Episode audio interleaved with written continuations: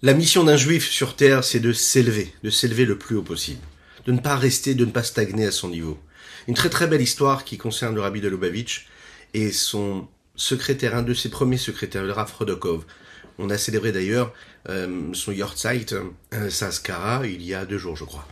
Le Rav Hodakov, qui était dans sa mission d'être là pour le rabbi, l'assister comme il pouvait, avec une grande abnégation, avait l'habitude le soir d'apporter au rabbi toutes les lettres qu'il avait pu recevoir en fin de journée, de lui apporter en fin de journée au rabbi.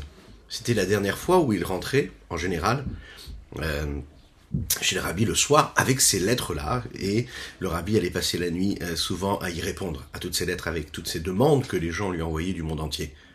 Le Rav Weinberg, qui avait un jour une lettre à déposer, s'est rendu compte qu'il était arrivé un petit peu trop tard. Le Rav Hodakov était déjà dans le bureau du rabbi de Lubavitch, mais c'était une lettre qui était très importante. Il a donc décidé de déposer la lettre en bas de la porte, et il s'est dit, voilà, le Rav Hodakov, le secrétaire, allez voir cette lettre-là, et la prendre juste en sortant, et la donner au rabbi. Le Rav Hodakov sort, mais ne voit pas la lettre. Le rabbi va donc se baisser pour ramasser cette lettre-là. Lorsque le Rav Weinberg entend cela, il est désolé que le rabbi a dû se baisser pour ramasser cette lettre. Il va donc s'excuser auprès du rabbi. Écoutez bien ce que le rabbi va lui répondre. Le rabbi lui dit, il n'y a pas de problème, c'est ma mission de relever, et surtout quand les gens ne le savent pas, d'élever. Boker Tov, les Koulam, bonjour à toutes et à tous. Infiniment heureux de vous retrouver en cette magnifique matinée que Dieu nous offre sur la terre. J'espère que vous allez bien. On va partager ensemble aujourd'hui notre 46e chapitre du Tanya.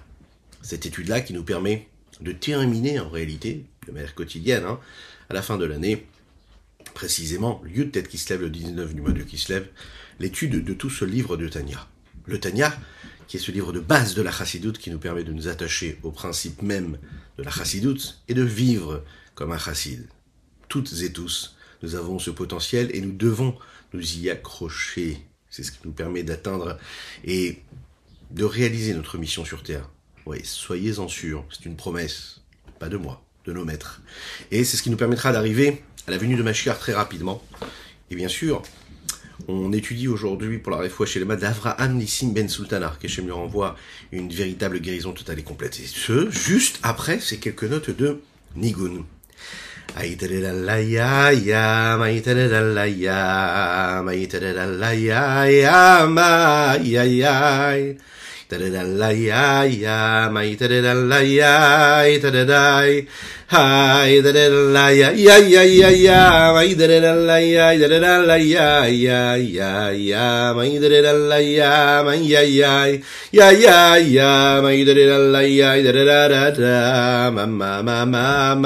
idere ya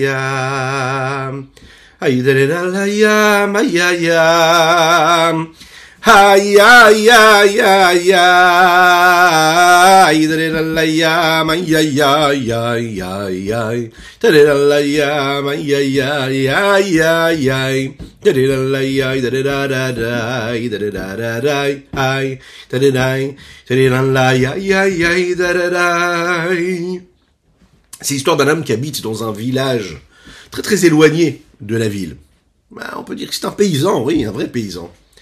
Et un jour, il a la possibilité d'arriver dans la grande ville. Il doit passer quelques jours dans cette grande ville pour ses affaires. Et donc, il a l'occasion de rentrer dans un magnifique hôtel. Il rentre dans cet hôtel, splendide. Et là, on lui donne la clé. On lui dit, voilà, votre suite vous attend. Il arrive. Il met la clé dans la porte. Il ouvre la porte. Et là, il voit quelqu'un dans sa chambre. Il ne comprend pas ce qui se passe. Mais qu'est-ce que ça veut dire ? Vous me donnez une chambre, il y a déjà quelqu'un dedans. il fait tout de suite appeler les responsables de l'hôtel, qui viennent, qu'est-ce qui se passe? Pourquoi est-ce que vous m'avez donné une chambre dans laquelle il y a déjà quelqu'un? Alors, le responsable regarde comme ça et sourit. C'est une blague, vous rigolez? Il dit, qu'est-ce que ça veut dire, vous rigolez en plus de ça? Il dit, mais il y a quelqu'un dans la chambre. Et voilà que le responsable continue de rigoler. Il dit, mais monsieur, il n'y a personne dans la chambre. C'est vous. Qu'est-ce que ça veut dire, c'est moi? Ben regardez, c'est un miroir. C'est vous. Dans cette chambre, il y a vous et puis moi. Donc, il n'y a personne d'autre dans cette chambre. Vous l'avez compris, cet homme-là n'avait pas compris qu'il y avait un miroir dans cette chambre-là. En effet, c'est l'histoire de la vie, en fait. Très souvent, on regarde l'autre. On regarde l'autre en fonction de ce que nous sommes, nous. Et parfois, on oublie de comprendre qu'il y a une forme de transparence. Il faut regarder l'autre, mais il faut savoir qu'à travers l'autre, il y a ce que nous sommes nous-mêmes.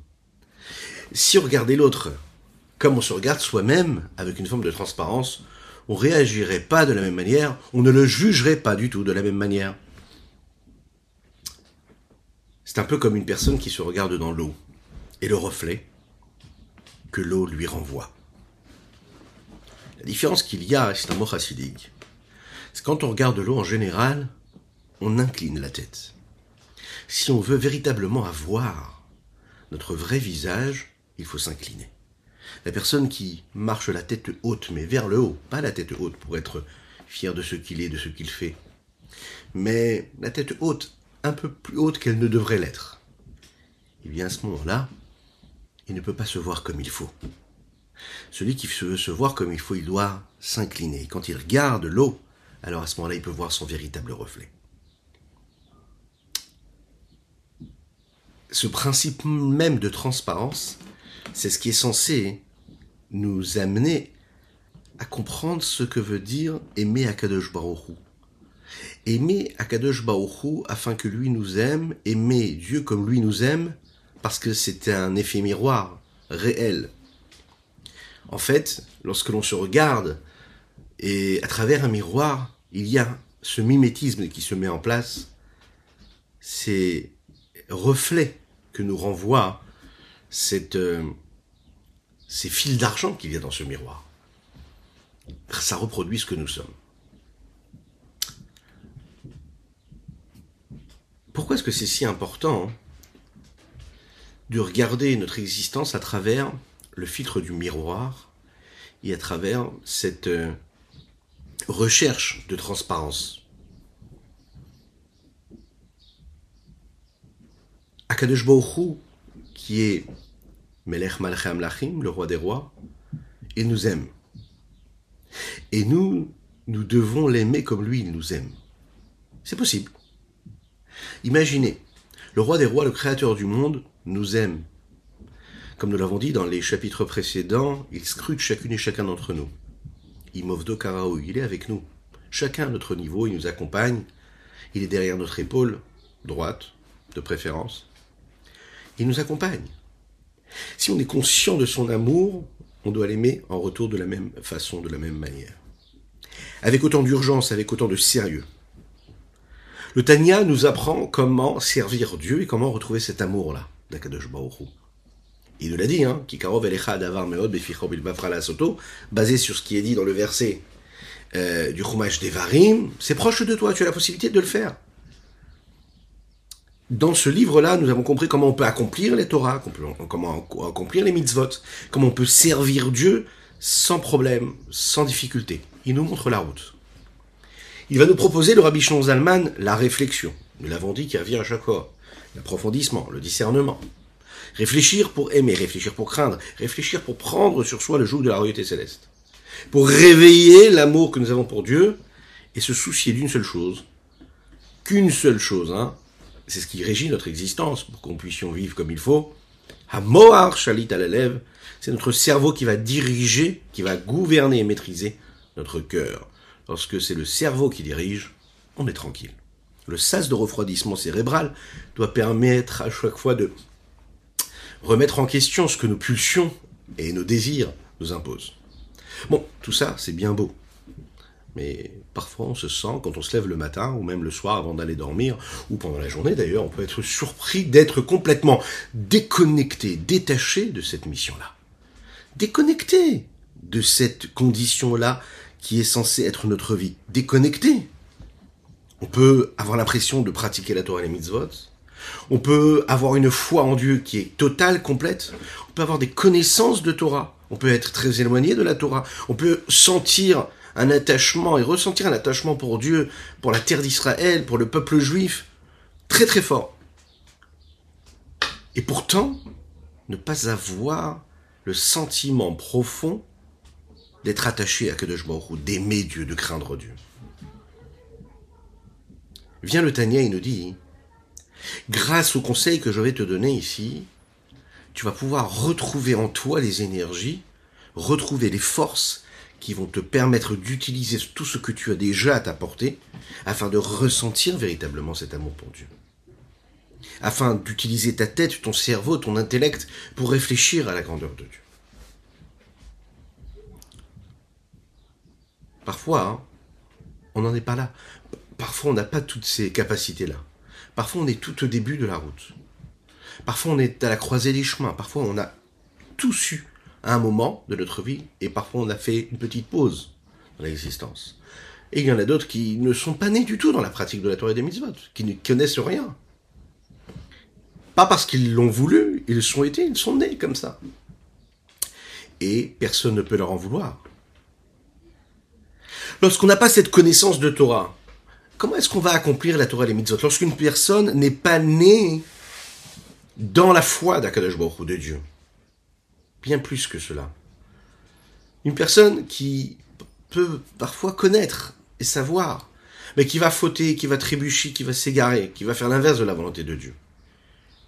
Qui se sent et qui se trouve dans l'impureté la plus totale, la profondeur de l'impureté. Qui a un cerveau, un intellect, qui a des préoccupations, toute sa vie est gérée et régie par une quête, une recherche de ce qu'est ce monde matériel.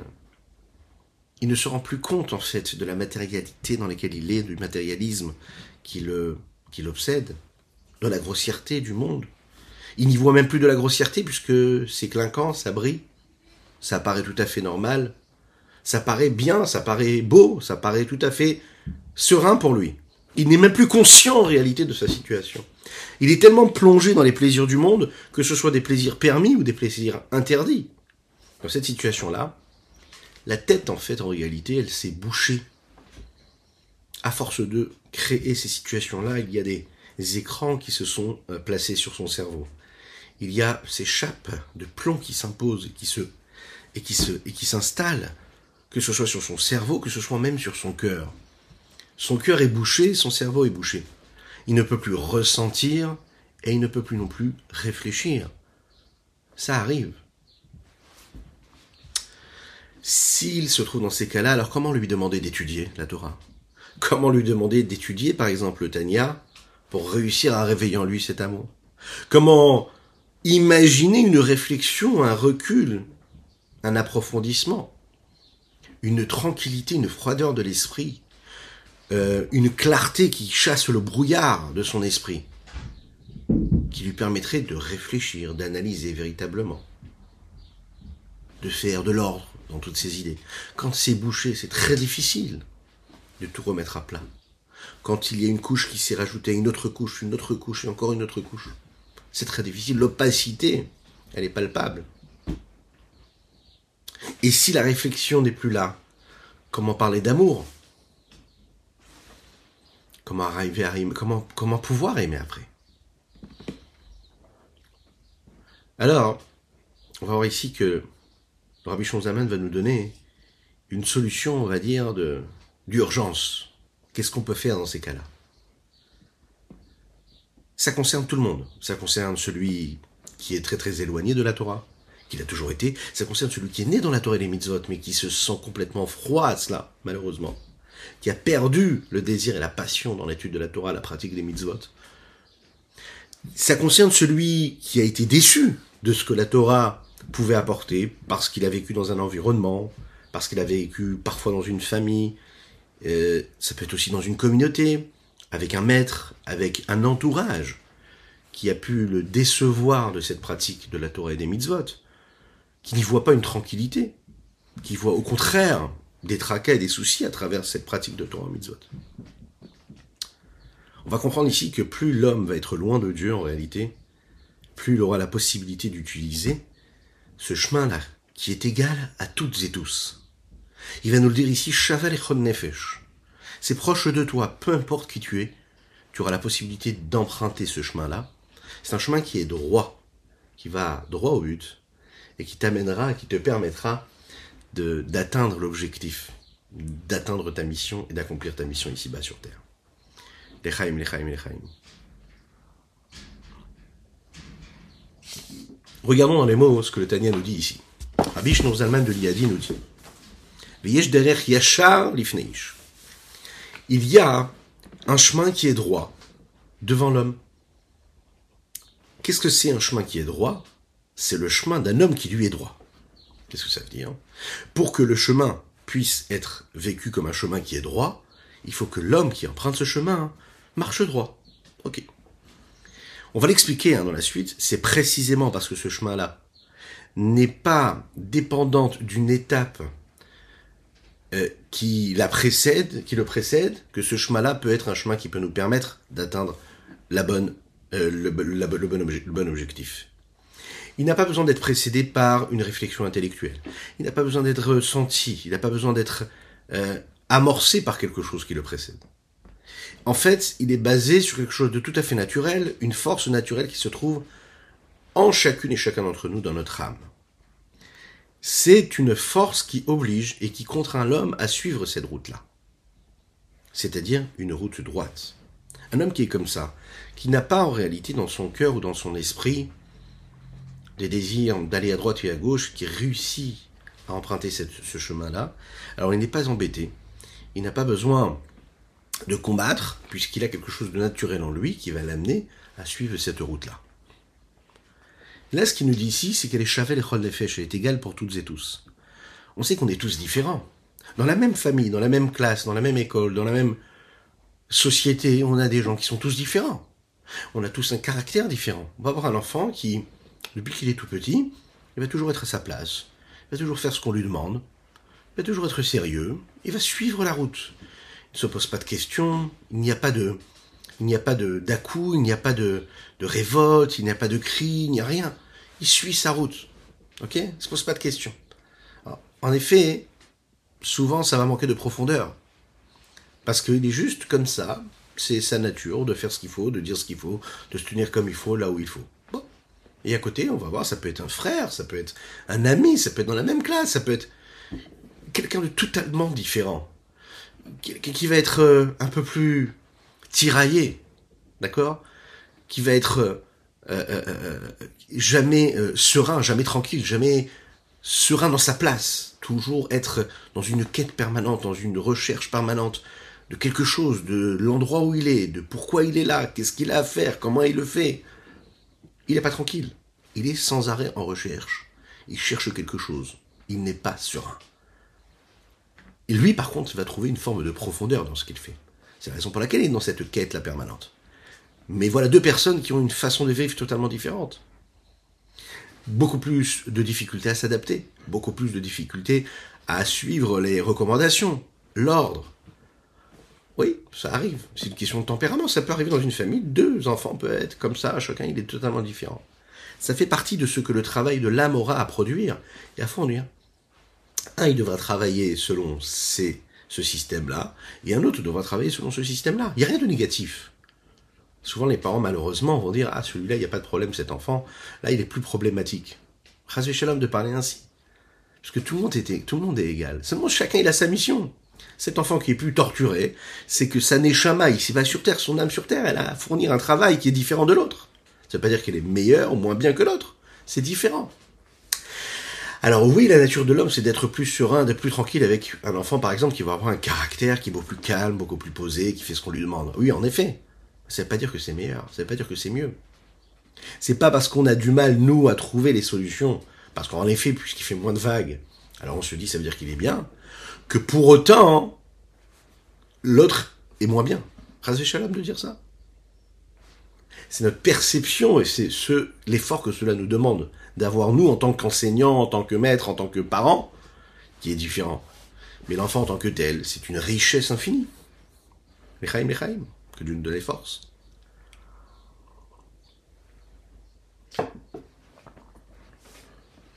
On est peut-être différents, mais nous avons quelque chose en commun, c'est cette âme divine et cette mission que nous devons mener à bien, ici-bas sur Terre.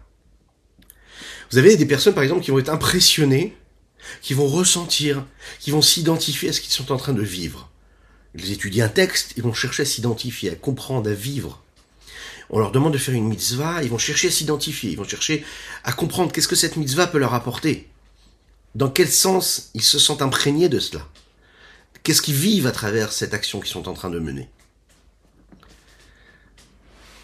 D'une certaine façon, on va voir que dans les chapitres que nous allons aborder ici, on va construire un système qui va être, on va dire, universel. Qui va permettre en fait à chacune et chacun, peu importe ce qu'il est, de trouver Margot à la Nefesh, de la sérénité, du calme pour son âme, des réponses à ses questions. Comme il est dit dans l'introduction du Tanya. Vekarov Adavar Meod Meod, là le Admorazaken il insiste encore une fois, et il nous dit, sache que ça c'est très très proche, Meod Meod, il rajoute un mot, pas Meod seulement, Meod beaucoup, Meod Meod. Les horaires ou les haïr ou rahavat et quoi ou de Bélibo. De réveiller et de faire que cette lumière qui est en lui, cette lumière de l'amour d'Akadosh Baruch Hu, qui est en lui, mais qui est cachée dans son cœur, lui permettre de rejaillir. Une des bases même de la Avodat Hashem du service de Dieu et qui est égale à toutes et tous, c'est qu'un homme il n'a pas besoin de créer quelque chose de nouveau qu'il n'avait pas déjà en lui. Il a juste besoin de réveiller, de dévoiler quelque chose qu'il a déjà en lui. Il a une force qui est en lui, il a juste besoin de lui permettre de s'exprimer. Nous avons tous et toutes ces forces-là cachées, ces potentiels. La seule chose, c'est qu'il faut leur permettre de se dévoiler. Ces forces-là, hein, qu'on a l'impression de ne pas avoir, il faut faire un travail pour les dévoiler. Il faut aller les réveiller. Alors, comment on y arrive? C'est pas la même chose d'aller créer des forces et des énergies, des potentiels, des capacités, que d'aller chercher la clé qui nous permet d'ouvrir ces capacités et de leur permettre de s'exprimer. C'est beaucoup plus facile d'avoir déjà un potentiel qu'il faut développer que de ne pas du tout avoir ce potentiel. Le Rabbi Shneur Zalman, il nous le dit ici, c'est une promesse. Chacune et chacun, nous avons ces potentiels, nous avons ces forces, nous avons ces énergies. Seul problème, c'est qu'on oublie qu'il faut absolument aller chercher les clés pour ouvrir les bonnes portes. Tu peux avoir le plus beau des trésors, le plus beau des coffres-forts, dans lesquels il peut y avoir les plus beaux bijoux, la plus grande des richesses. Mais tant que tu ne prends pas cette clé-là pour ouvrir la porte, tu ne pourras pas atteindre ton objectif, tu ne pourras pas atteindre cette richesse.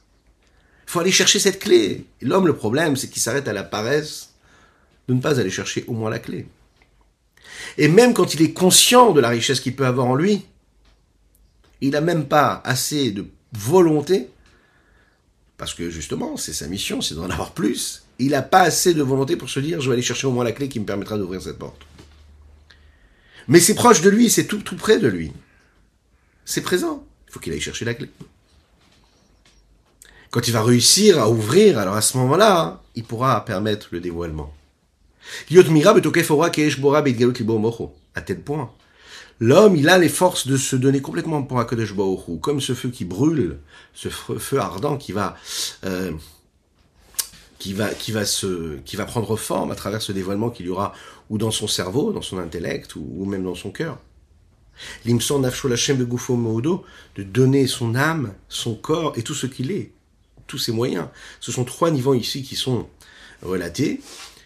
Mais si Rout Nefesh, donner son âme pour Dieu, son corps, mais aussi tous ses moyens. De quoi nous parlons ici? Rabadin Neven Israël explique très bien. Ici, nous parlons de 3 niveaux de l'amour d'Akadosh Baruch Hu que nous disons et que nous rappelons tous les jours dans les schémas Israël. Bechol Evavecha, ou Bechol Nafshecha, ou Bechol Meodecha. L'expression Gouffé ou Meodo ici a deux sens. Premier sens déjà, qui nous permet de comprendre ce que ça veut dire Bechol Meodecha. Meodecha, on dit c'est Bechol Meamonecha. C'est dit comme ça dans les textes. C'est-à-dire que tu dois aimer Dieu avec tout ton argent, de tous tes moyens. L'amour de Dieu, elle doit s'exprimer même quand tu es capable de prendre quelque chose qui t'appartient et de le donner pour Akadosh Baruch Hu, de le donner pour Dieu. Ou même parfois d'être capable de laisser et de ne pas te laisser attirer par le matériel pour te consacrer à Akadosh Baruch Hu. Cet amour-là, en réalité, c'est que tu montres à Akadosh Baruch Hu, c'est ça cette abnégation-là. Tu lui dis, ok, il y a des choses dans le monde, dans la vie matérielle qui peuvent me plaire, mais je montre que mon intérêt, je ne le mets pas pour ça, mais je le mets pour Dieu. On l'a déjà dit, un homme ne peut pas aimer deux choses en même temps. Ok ? C'est ou tu aimes pas. Tu ne peux pas aimer deux personnes en même temps. On parle d'un amour fort, puissant. Hein ? Si tu aimes le monde, au moment où tu aimes le matériel, au même moment, tu ne peux pas aimer le spirituel. Parce que le matériel, c'est réellement ce qui existe pour cacher ce qu'il y a de divin dans ce matériel.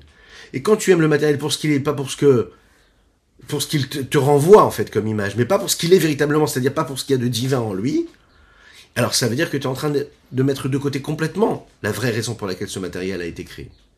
Donc l'amour que tu as pour cela, il n'est pas au bon endroit.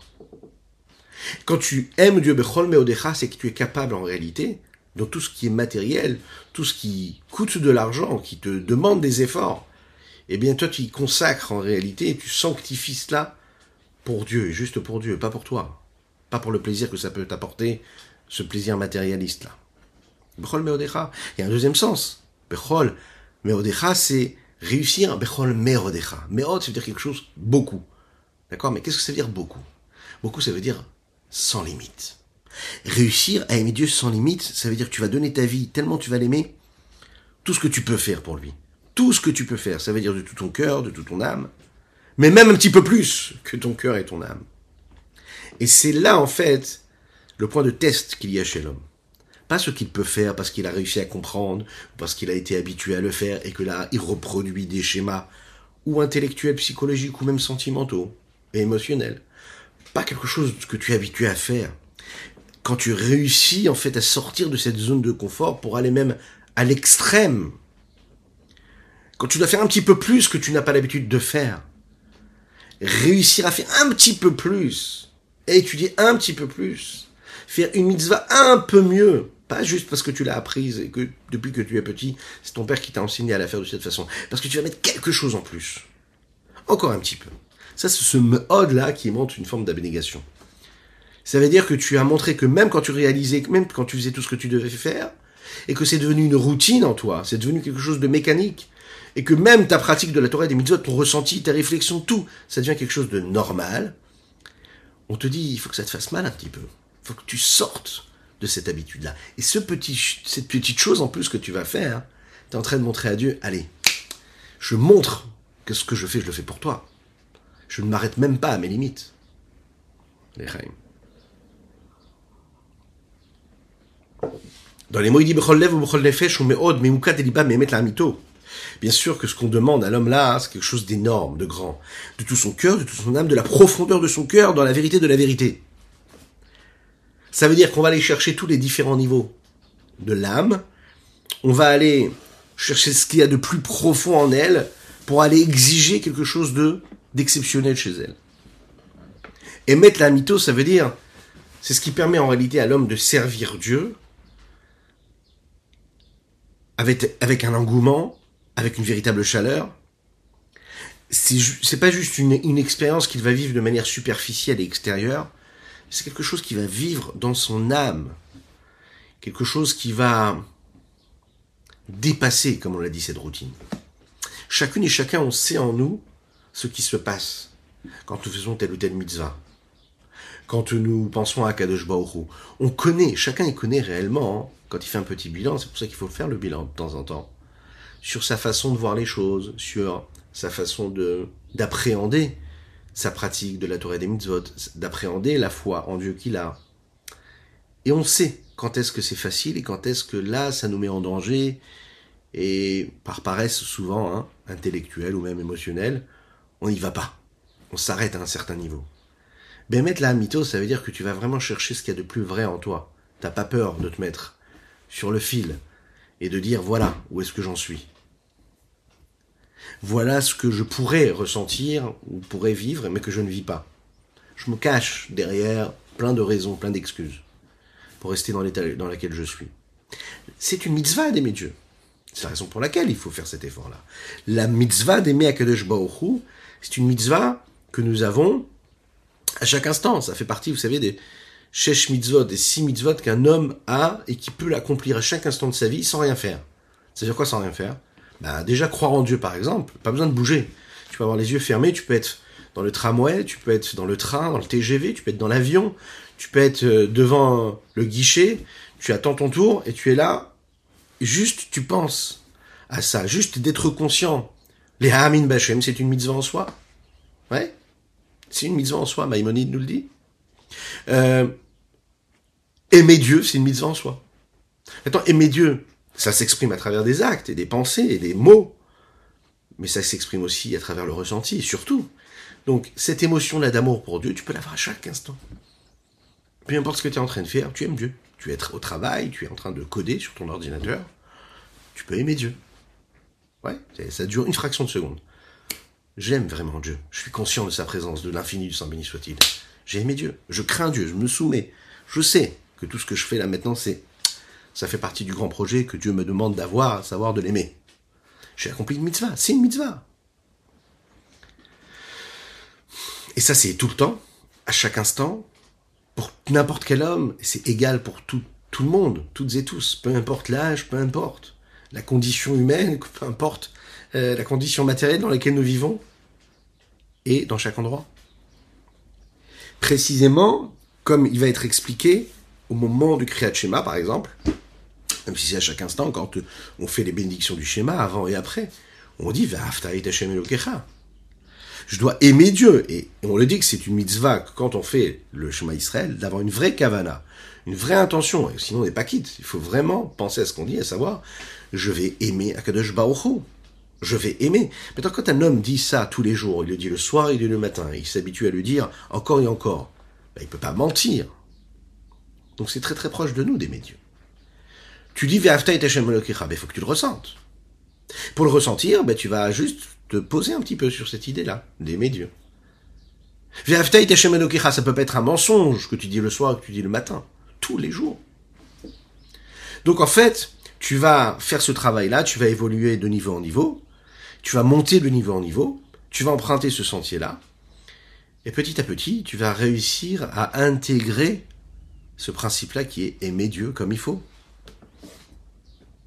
Mais ça, ça demande un travail. Ça a l'air très très proche de nous, c'est tout près. Mais ça nécessite un travail. Echaim, echaim.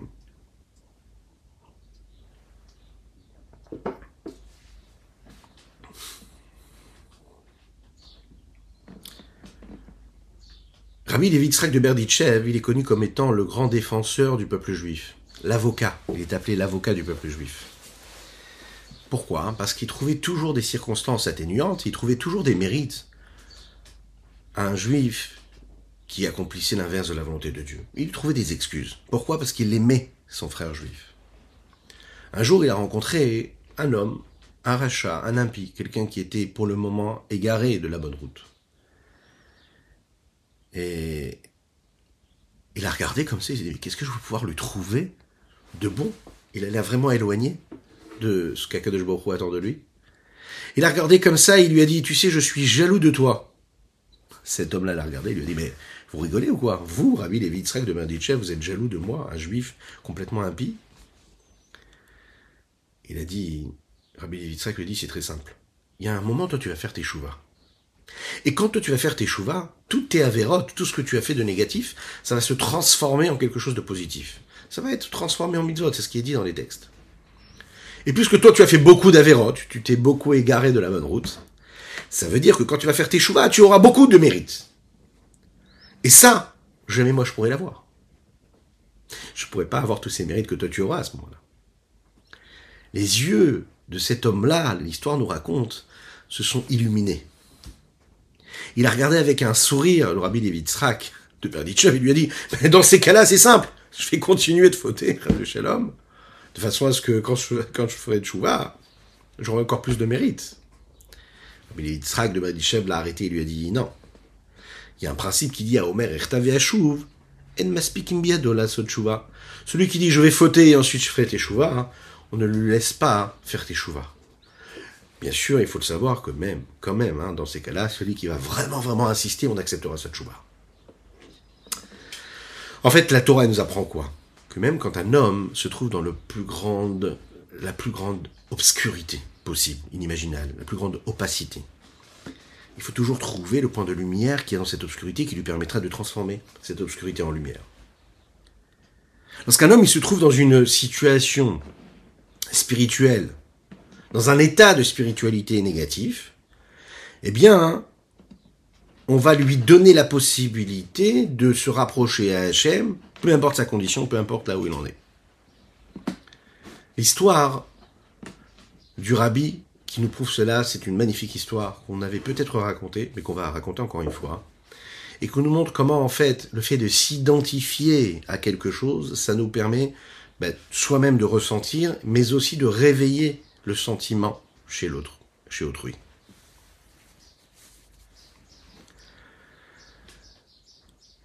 C'est un couple de parents qui sont venus voir le rabbi en entrevue particulière, en Yechidout. Les rabbis le reçoivent, ils racontent leur histoire. Quelques temps auparavant, ils ont perdu leur fils, que Dieu nous en préserve. Ils sont rentrés dans une dépression terrible, et ils n'ont pas réussi à sortir de cet état-là. Ils arrivent devant le rabbi, ils lui demandent une bénédiction. On a été voir les plus grands psychologues, les plus grands médecins, les plus grands chercheurs. Personne n'a trouvé une solution à notre problème. On n'arrive pas à retrouver le goût à la vie. Le rabbi les écoute parler, il se met à pleurer. Il pleure, le papa pleure, la maman pleure, ils pleurent tous ensemble. Quand ils se sont calmés, le rabbi a regardé les parents et leur a dit comme ça. Si on vous disait que votre enfant il est dans un endroit qui est magnifique, qu'il est très éloigné, que tout va bien pour lui, qu'il est heureux comme tout, la seule chose, vous n'avez pas la possibilité de le voir, mais vous pouvez lui envoyer des cadeaux. Est-ce que ça pourrait alléger votre peine? Les parents ont dit, bien sûr que ça pourrait alléger notre peine. De savoir que tout va bien pour lui, qu'il va bien, qu'il est bien où il est, qu'il est heureux là où il est. Ok, il nous manque, mais au moins de savoir qu'il est bien là où il est, bien sûr que ça nous rassurerait. Et que nous puissions lui envoyer des cadeaux encore plus. Ça veut dire que on peut quand même lui apporter quelque chose. On peut quand même créer un lien avec lui. Le rabbi leur a dit comme ça. Sachez que votre enfant, il est au Gan Eden.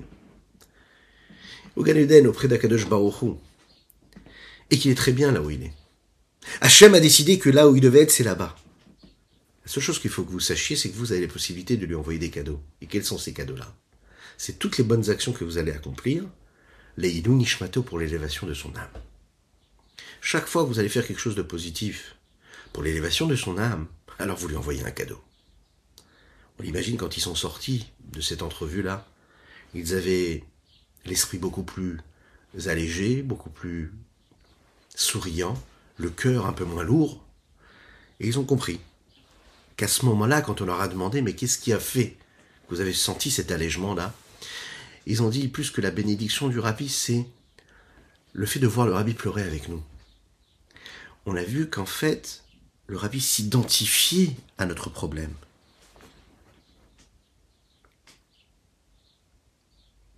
Il ressentait ce problème-là avec nous.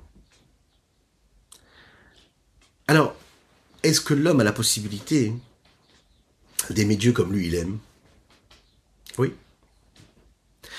Si on regarde grâce à notre conscience, grâce à la simplicité, à l'intégrité de nos sentiments, de notre cœur, à l'honnêteté, à ce qu'il y a de plus vrai en nous. Si on met de côté tous les faux semblants, on réussit à être sincère, on va chercher la plus grande des sincérités qui est en nous. D'accord ? On va le savoir, peu importe ce que nous faisons dans la vie, ce que nous sommes, notre condition. On sait que la vérité vraie, elle est là. On sait qu'Akadosh Baruch Hu, il est là en nous. Que Dieu, il est là en nous. Que c'est notre mission sur terre. Que d'accomplir sa volonté, que de faire de ce monde une demeure pour lui ici-bas. On le sait. On rentre parfois dans des mensonges que nous-mêmes nous créons. Et on oublie cet amour pour Dieu. On oublie que Dieu nous aime de façon infinie, puisque tout ce qui vient de Dieu est infini. Si on va chercher cette force en nous, alors on s'identifie à ça, lui s'identifie à nous. Et quand on est conscient que lui s'identifie à nous, alors notre amour sera débordant. Pour Akadosh Baruch Hu, chaque cadeau qu'on va lui envoyer, c'est chaque action qu'on va lui envoyer. Chaque bonne action qu'on est en train d'accomplir, on recrée ce lien. Peut-être qu'on ne voit pas Dieu avec les yeux de chair et de sang. Mais on le sait, Akadosh Baruch Hu, ce qu'il veut, c'est notre bien. Et on le sait qu'à chaque fois qu'on va faire cette mitzvah, on se connecte à lui, on s'attache à lui. Et comme cet enfant ou comme ce parent qui va faire tout ce qu'il peut faire pour offrir ce cadeau à son parent, eh bien, Akadosh Baruch Hu ressent cet amour de manière totalement... à travers cet effet miroir. Parce que tu regardes Dieu de cette façon-là, comme Dieu te regarde. Le Rabbi Shneur Zalman nous dit ici, ce principe-là, que Shlomo Amelech, le roi Shlomo, nous rapporte dans le Sefer Michelet, dans la Bible, dans le Tanach. Il dit « Kamaim apanim lapanim kem lev ha'adam la'adam ». Shlomo Amelech nous dit ici quelque chose qui est extraordinaire, ce qu'on appelle l'effet miroir. Oui, l'effet miroir. Lorsqu'un homme regarde l'eau, ou un miroir, eh bien l'eau va lui renvoyer ce qu'il regarde, ce qu'il voit. Si tu souris à l'eau, eh bien, l'eau te sourira en retour. Si tu souris à la vie te sourira en retour. La vie te renvoie le sourire que tu lui donnes. Nous l'avons dit tout à l'heure, il faut s'incliner quand on regarde l'eau. Justement pour cela, pour avoir le bon reflet. Mais qu'est-ce qu'il y a de spécial ici ? En fait, ce qu'il faut savoir, c'est que Shlomo Amelech est en train de nous dire, c'est pas parce que tu regardes de l'eau que tu as cet effet miroir uniquement, ou bien quand tu vas regarder un miroir qui est fait de fil d'argent, que là tu vas pouvoir voir justement qui tu es. C'est ce qui se passe aussi à travers le cœur. En fait, l'autre, c'est ton miroir. L'autre laisse transparaître ce qui se passe dans ton cœur. Tu veux savoir ce qui se passe dans ton cœur ? Sache ce qui se passe chez l'autre. C'est ce que toi tu as aussi en toi. Si toi, tu te comportes avec bienveillance, avec douceur, avec amour envers ton prochain, sache qu'il te renverra la même chose. Si tu lui montres de l'amour, il te rendra de l'amour. Si tu lui souris, il te sourira. Si tu lui montres de la confiance, il aura confiance en toi. L'inverse est vrai aussi. Si tu es triste, à ce moment-là, l'autre aussi sera triste. Si tu montres que tu le déteste, que tu ne l'aimes pas, que tu ne le supportes pas, ben lui aussi ne te supportera pas. Si tu montres que tu t'éloignes de lui, il s'éloignera de toi. Alors c'est un véritable travail pour trouver la confiance en soi, pour avoir la confiance en l'autre. Mais il faut vraiment travailler sur ça. Tous les jours, partout, que ce soit dans la famille, que ce soit dans le couple, que ce soit dans l'éducation des enfants, que ce soit en allant à la boutique, que ce soit en allant chez notre banquier, la base de tout, c'est quoi ? C'est d'être capable de donner ce sentiment-là de contact, qui est un contact de bienveillance. Quand on réussit à être bienveillant, alors peu importe ce qu'il y a en face, on réussira à créer un contact, un lien qui sera serein, qui sera bienveillant. Et automatiquement, ce sera beaucoup plus facile. La question c'est, on a tous vécu ces moments de transparence et d'effet miroir.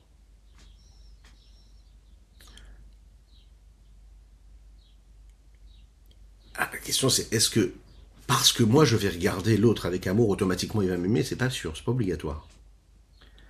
Chacun a un libre arbitre et lui va décider comment est-ce qu'il va répondre au sentiment d'amour que j'ai pour lui. Mais c'est sûr que la première réaction qu'un homme il a en général, c'est de répondre avec amour.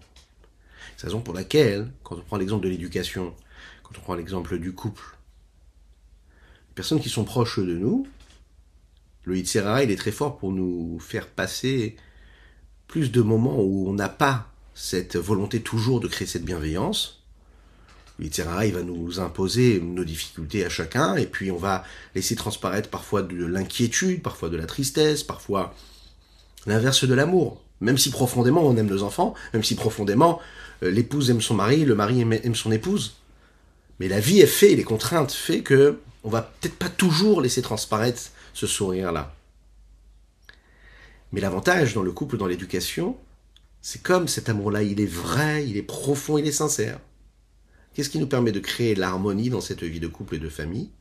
C'est quand on est capable justement de faire toujours cet effort-là, de se dire « je vais envoyer la bienveillance, je vais toujours envoyer un message de sourire, de rire, de bonheur, d'allégresse, même si c'est très compliqué dans ma vie. » Automatiquement, puisque en face il y a déjà un terreau d'amour et d'affection qui est présent, eh bien l'enfant va déborder d'amour pour le père ou pour la mère.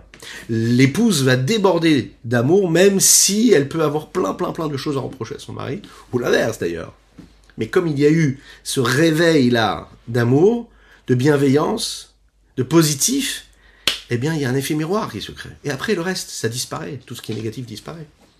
Maintenant avec autrui, lorsque le cercle s'élargit un petit peu plus, ça va nécessiter un petit peu plus d'efforts pour créer quelque chose de sincère. Mais on a la possibilité de savoir qu'on peut le faire. D'ailleurs, on parle du côté positif, mais le côté négatif aussi est présent. Si on a un sentiment de colère et on montre ce sentiment de colère pour une autre personne, ben ça réveille chez lui aussi la possibilité d'avoir ce sentiment de colère.